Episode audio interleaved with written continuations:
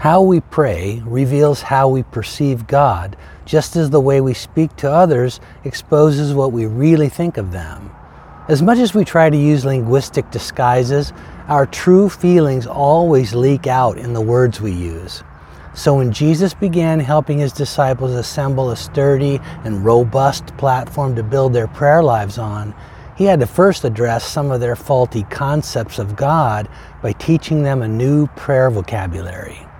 He started with the three letter word our, as in our Father. With this little set of two vowels and a consonant, Jesus was attempting to reshape his followers' thinking about God and the way they approached him.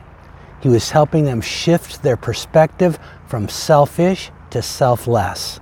He was leading them beyond the constrained view of prayer being about themselves toward the expansive view of it being an invitation to join the Father in a conversation about His eternal intentions for all those He loves.